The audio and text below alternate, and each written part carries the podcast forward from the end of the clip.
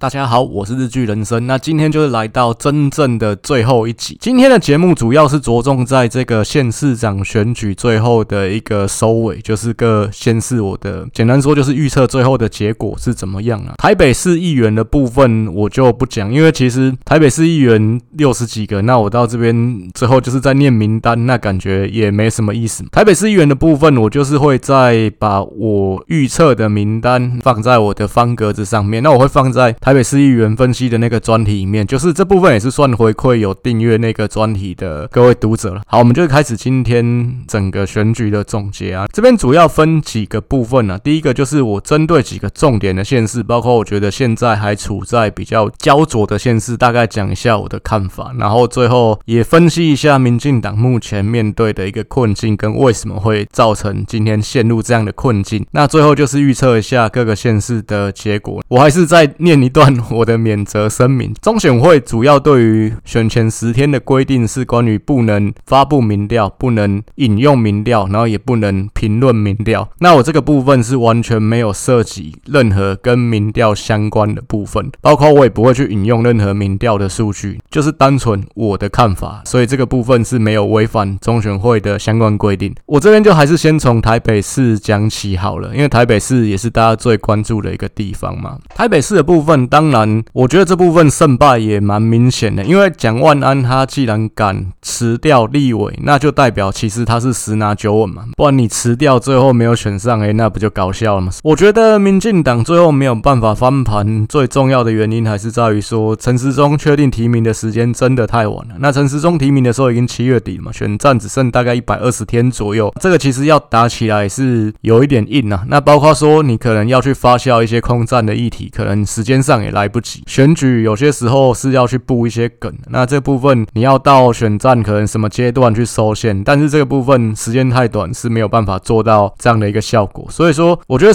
提名的时辰是一个大问题，然后最。关键的一个点还是在于说陈时中跟黄珊珊两边的选举策略，因为两边看起来其实是在互打，就是说是要互相去抢对手的那一块。那当然这个原因也很好理解，毕竟对黄珊珊来讲，他想要当选，他就是要复制柯文哲四年前的一个胜利。那这个胜利就是说尽量把民进党挤到只剩深绿的那一块，那他可以吃下整个浅绿的票源，那就有办法复制柯文哲那次大概四比四比二，他比国民党大一点点，他。就有办法赢，他的战略就是这个样子。陈时中这边的话就是一样，他也是希望是说让蒋万安，当然就是限缩在原本国民党的这一块，但是他有办法去把中间选民的部分吃下来。但是陈时中跟黄珊珊这样子两个人互相僵持，两个人在拔河的结果，因为两个人其实力道上面，那毕竟陈时中其实是远大于姚文智嘛，黄珊珊又比柯文哲弱嘛，这是蛮简单的一个道理。所以两个人僵持的结果，就是双方都没办法越雷池一步，还是固守在。在原来的那一块都互相吃不到对方的票源，那这样的一个结果就是造成说，那蒋万安他只要固守原本蓝营的，像二零一四的连胜文、二零一八的丁守中这四十趴的这个防线，其实他就有办法当选。其实他什么都不用做，他就是稳稳的守住蓝的铁票这一块，其实就赢了。这想起来是很轻松，那确实也是这样。那这部分我觉得是陈时中跟黄珊珊落入了一个死胡同，就是两个人陷入这样的一个赛局，导致最后就是维持这样的一个结果。那包括陈时中除了提名的。时间比较晚之外，陈时中年纪也比较大，他也接近七十岁了。想想看，像我这样一个三十岁后半的人，他当我爸爸都还很够了。这样的一个人，其实对于说像我们七八年级生来讲，跟年轻人之间的距离是比较遥远的。所以其实他开拓年轻选票的一个部分，看起来也没有这么样的顺利嘛。那黄珊珊这边，他的如意算盘其实是一开始就拨不响了。毕竟上一次民进党吃过柯文哲这样的一个大亏，那包括上一次，其实民进党对于姚文智这边的一个态度，其实也是在战和不定，就是你到底是要全力挺姚文智跟柯文哲拼下去，还是说，哎，那就是放推打假球让柯文哲上？其实民进党这边是有点举棋不定，是到最后关头，蔡英文才决定。乔洛基就是最后，你看蔡英文四年前的这么多个县市，其实很多县市很相对来讲胜算比台北市大很多。那他最后选举的最后一战是选择站在台北市。那而且他其实在台上讲的话，我觉得是很慷慨激昂的。最后关头才决定跟柯文哲开战，但真的上次也是慢了。所以民进党无论如何都不可能让四年前的事情再发生一次。而且再来是说，黄珊珊他想要去操作的一个点是蒋万安是蒋家的后代，那民进党。你们这些绿营的支持者有办法接受蒋家的后代又重新站上一线吗？那重新变成是风云人物吗？黄珊珊，我觉得多少有在往这个方面操作，希望可以吸到一些绿的选票。但是对民进党的支持者来说，黄珊珊当市长跟蒋万安当市长其实没有什么分别啊，就跟过去八年是柯文哲当市长，跟国民党当市长其实有差吗？所以对民进党的支持者来讲，不需要为了防堵蒋万安去把票灌在你黄珊珊身上。那所以这个部分，这个如意算盘也是拨不响的。那最后的结果就是造成蒋万安兵不血刃。其实蒋万安老实说，在这场选举当中没有办法看得出来说他是一个强大的政治人物，他有办法打一场很 tough 的选战。但我觉得这一场赛局，其实黄珊珊怎么样都不可能赢。他确实他的选择反而比较有机会成功的一条路是去吃绿的这边，这我觉得这个策略是正确。但民进党这边的策略，我觉得是有一些可以讨论的地方，因为我觉得对陈时中来讲，应该还是要尽可能的去把黄珊珊往蓝的那边去挤，因为不要忘了黄珊珊过去是亲民党出身的嘛。其实，在二十年前左右，我之前也讲过，在这个二零零四年台湾族群撕裂对立最严重的一场选举，二零零四的总统大选选后的这个选举无效的诉讼，黄珊珊是连胜那边律师团的成员之一啊。黄珊珊过去的政治光谱是偏向外省深蓝的这一块，所以民进党应该。是要把黄珊山再去往蒋万安那边去挤，去往蓝的那边去挤。那希望尽可能让黄珊珊可以多分掉蒋万安的票，让蒋万安可以小于四十趴嘛，陈时中才有赢的机会。但最大的关键还是在于太满提名了。前面的阶段，陈时中就像我之前分析的，就是努力赶进度去布建陆军的一个部分，但后面看起来空军要做是来不及。然后再就是说，其实后期来讲时间还是不够，没有办法去创造一些议题去把黄珊珊往深蓝的那边去推。回去没办法做这个动作，所以最后的结果就是陈时中跟黄珊珊看起来两个人在做白工。之前七月份我写的这一篇就是第三轮的分析决战篇，票数其实我就不深究，因为毕竟票数跟投票率有关，我投票率高，票数就高，所以这一定会有一些落差。那我就是讲得票率的一个部分，我那时候是估蒋万安四十八趴嘛，陈时中四十二趴，黄珊珊只估他只有十趴，但这部分确实我太低估黄珊珊了。我觉得黄珊珊这次至少会有二十。趴的一个得票票了，但是这个部分主要还是来自中间年轻选票，不是蓝的这一方的票源，所以蒋万安的部分可以固守。丁守中跟连胜文他们四十趴的这个防线，这是连续三届选举成绩下来的一个蓝营最铁的那群铁票，大概就是这样的一个比例。国民党这边再怎么选，在台北市至少就是四十趴。陈时中的部分，我估计他一样也是维持住民进党的基本盘，大概三十五趴左右。所以我估的结果就是蒋万安四十趴，陈时中三十五趴，黄珊珊大概二十趴，那剩下五趴是另外九个人去瓜分。我估计的一个得票比例。台北市的部分是这样子，接下来简单讲一下桃园的部分。其实桃园，我觉得关键还是在林志坚的事件之后，民进党没有办法再把盘翻回来，因为看起来后面国民党这边是有顺利完成整合。像我之前讲，我一直觉得关键是在于议长邱奕胜这边的一个态度。那前面其实看起来他是比较暧昧嘛，他没有感觉很想要去挺张善政的感觉，但后面的这个部分，我觉得他态度有一些改变，所以我是觉得。最后郑运鹏虽然说，民进党这是投入资源最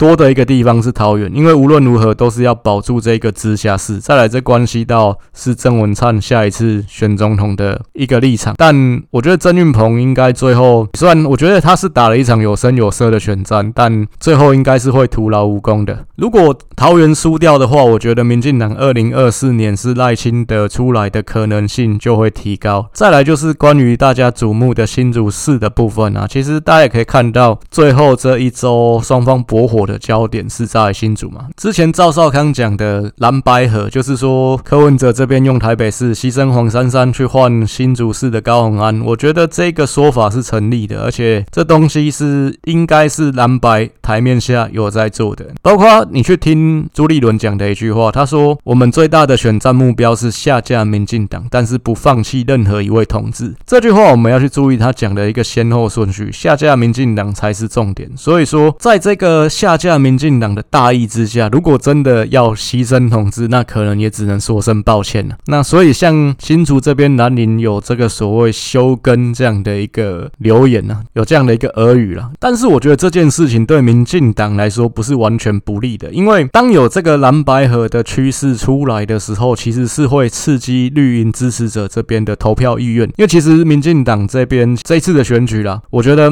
很多的支持者不愿意表态，包括可能也不一定会想站出来投票，所以包括民进党后期选战的策略也是希望能够尽可能拉高投票率。所以蔡英文呼吁的就是大家出来投票。最后感觉他这个礼拜，包括他的短片那些的做的事情就是这件。包括我觉得这次选举跟去年的公投，我觉得有一个部分也是很像，就是上次的公投其实一开始前面的阶段，民进党感觉是很不乐观，但是最后关头是有把票凝聚起来，有把票冲出来。那这个部分最后就是公投的四个公投其实都有守住嘛，不同意票都比同意票还来得高。所以我觉得民进党当然最后关头还是要做这件事情。朱立伦他的这个发言跟他的一些言行，我觉得他做的他说的，其实某种程度上也是在激化绿营这边的选民团结站出来投票。所以这件事情，我觉得对绿的来讲不见得是不利。高安的一个部分，我觉得他最后就是一切殉难就会归于平淡了，最后应该是雷声大雨点小。那再来是关于于苗栗的一个部分，那苗栗这次是七十几年来最有机会政党轮替的一次，但是我觉得这次看起来最主要还是之前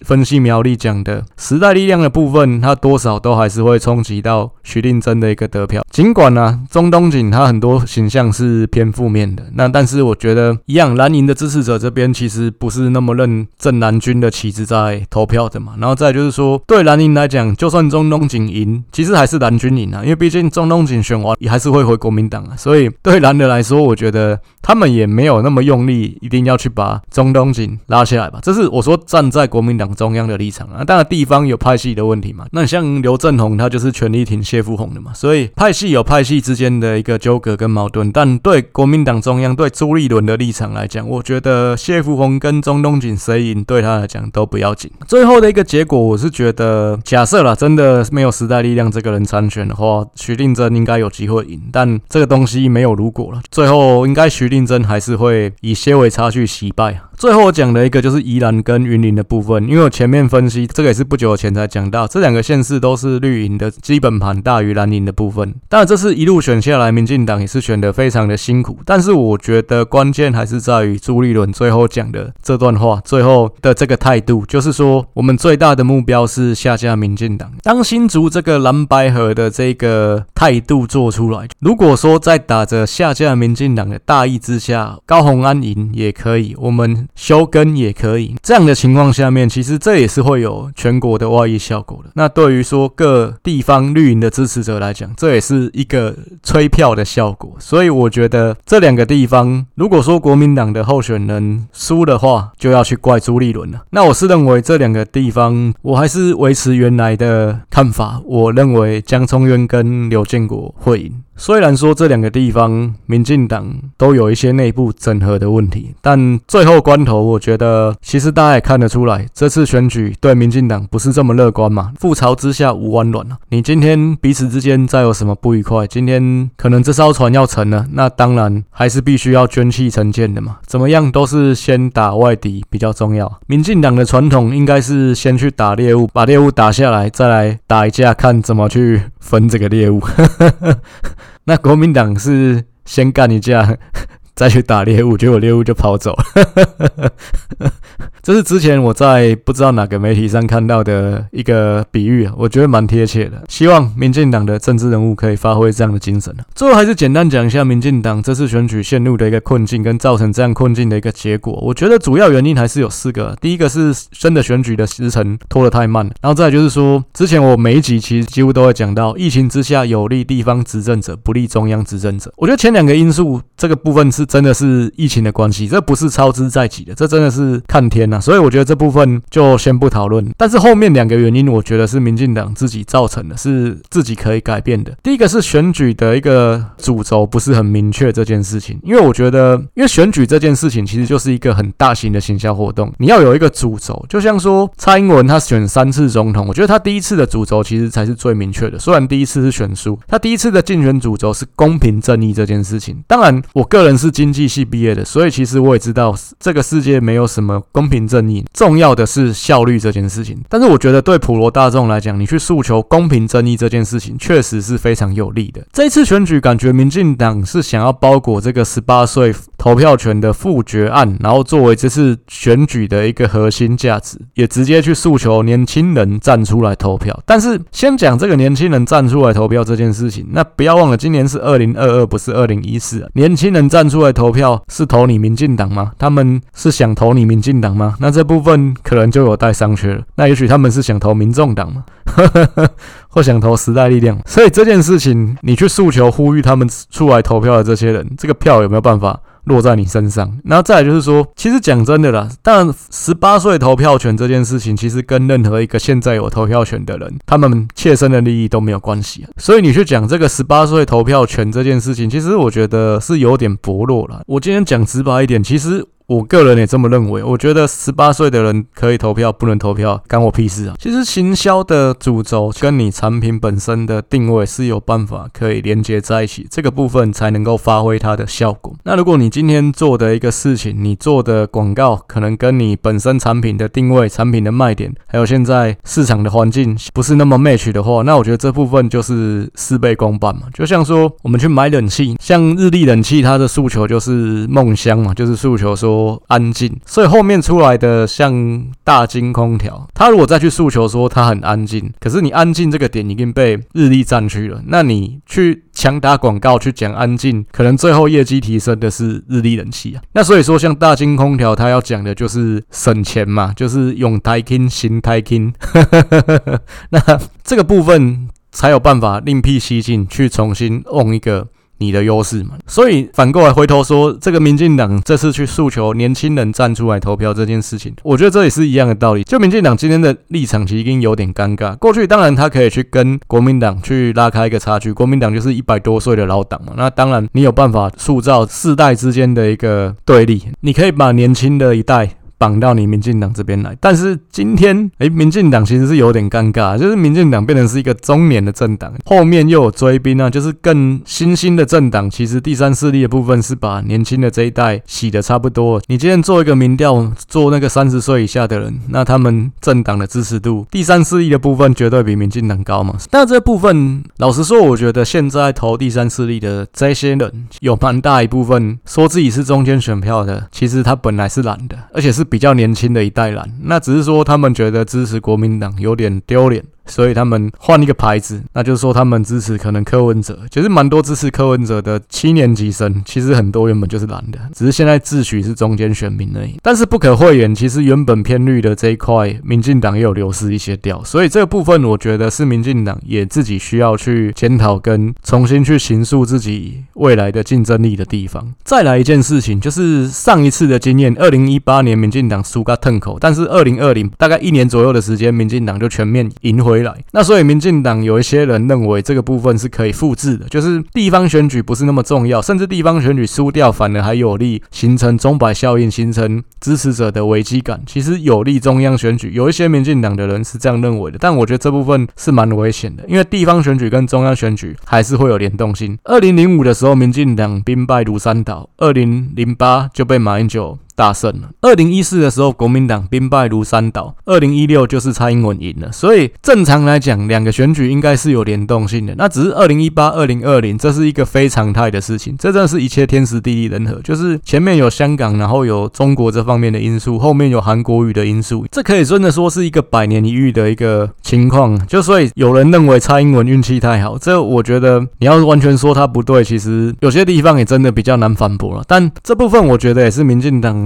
蛮大的一个危机。因为上次有人说民进党在卖芒果干，那确实芒果干这件事情也是民进党占到很大的一个便宜，但这个部分还是会边际效用递减的嘛。你上一次喊抗中保台，这次你再继续喊抗中保台，可能效果就弱了。蓝营的支持者、蓝营的民主会说，你们这些人是用嘴巴在抗中保台。我觉得抗中保台的红利确实也是在递减啊，就是你不能每次都想要靠这方面的危机感。让自己这方得利嘛。虽然说我们知道这个不是狼来的的游戏，就是狼真的一直在外面，真的有狼啊，就是林董真的有枪，但是中国真的有枪啊。但是其实这个事情一次两次之后，其实大家会麻痹嘛，所以这部分反而危机感其实就减弱。那我觉得这也是蛮危险的一件事情。我觉得如果今年其实民进党最差的情况是真的有可能掉到五席左右，就是最差最差的情况只有。嘉南高屏跟澎湖，那如果真的发生这样的情况，当然第一个内阁一定要改组嘛，在蔡英文可能会跛脚，然后再就是这次的情况，我觉得如果真的输到这样，可能二零二四也就去了。所以这样的情况，你可以想象选后朱立伦会讲什么，中国那边会讲什么。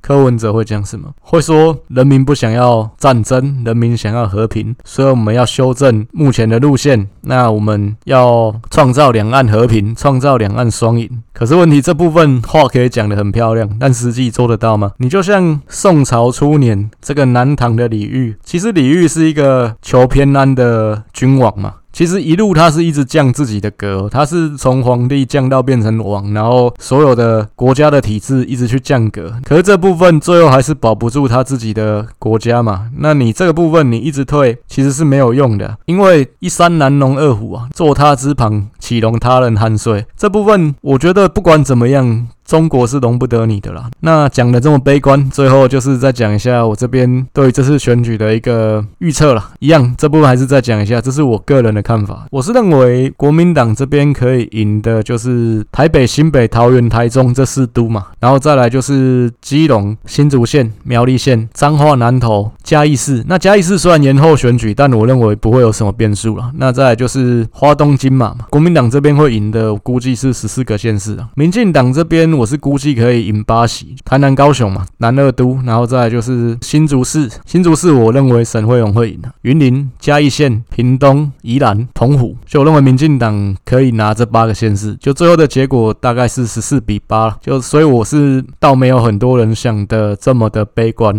当然也许过个两天潮水退了，会发现我没穿裤子。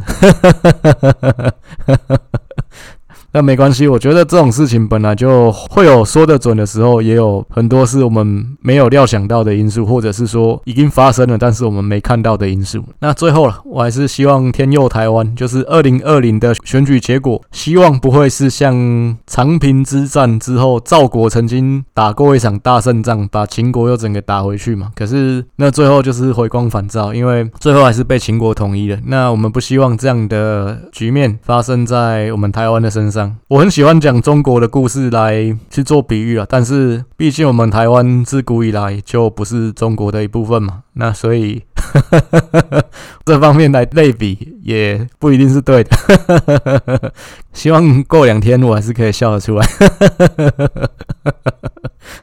那最后还是一样，还是再说一声感谢。这个 podcast 开到现在已经快要两年的时间，大概更新了差不多快九十集了吧。这部分其实收听的人是一直有在成长，那包括也蛮多人给我一些蛮正面的回馈。其实老实说，我看了都觉得非常的温暖，那也觉得说非常开心。那包括说方格子这边开了这个专题，那像到现在啦，就是县市长的部分，大概接近三十个人订阅嘛。台北市议员的部分，大概也是也是接近三十个订阅。所以其实这部分老实说比我预想的还要多啦。写文章有人愿意花钱来看，其实我觉得也是蛮感动的一件事情。毕竟小时候其实也有一个志向，希望可以成为作家，这部分也算是满足了成为作家的一个愿望，就是靠着写的文字可以赚到。一点钱。所以真的，你曾经订阅过我这边，就还是直接再跟你说一声谢谢。选举结束之后，一样还是可以再开 Podcast 做选后的分析，然后跟后面这个大选的一个展望。Podcast 的部分是不会停的啦，文章的部分我可能真的抽不出这么多时间来做这方面的事情，所以之后怎么样去呈现，可能我会再想一下。最后，由衷感谢大家两年来的陪伴，两年来的收听。虽然你可能是中间某个时间加进来，但无论如何都很感谢你。一样，希望后天的选举有好的结果。这好的结果不一定是谁赢啊，就是你心中你支持的候选人当选了，就是好的结果。但是不管怎么样，我觉得就算你跟我立场不一样也没关系。选举我觉得是民主的展现嘛，还是一样站出来展现你的意志。我觉得不管什么结果，那我们就是尊重这样的一个结果。那也不要去说跟你立场不一样的人是被洗脑了怎么样，没有知识怎么样的。那我觉得。有这样的一个想法都是不太对的啦。那毕竟民主的时代，不管你有钱没钱，聪明还是没这么聪明，每个人的票都是等值的，不会因为你智商一五七，你的那票就比较重要。绝对没有在偷酸谁的意思。好，那以上谢谢大家，感谢大家，晚安。